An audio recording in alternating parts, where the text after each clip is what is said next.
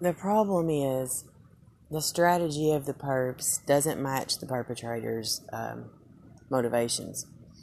Um, in my belief, the strategy of the perpetrators is to um, use the technology to get me to avoid everything um, because they know that I will.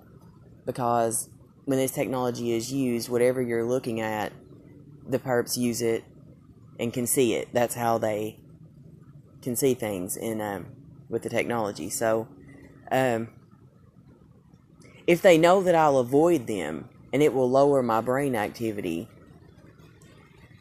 then how am I what they're trying to make me seem like? If they know that I'll protect people that much to where I'll avoid anything that I want to protect, basically, I'll do my absolute best to. And, um, but then they want to make me look like I'm, I'm a threat to anyone. If they know that I would go to that length to protect just about anything or anybody, then how would they ever show to be true that I'm a threat to anyone or anything?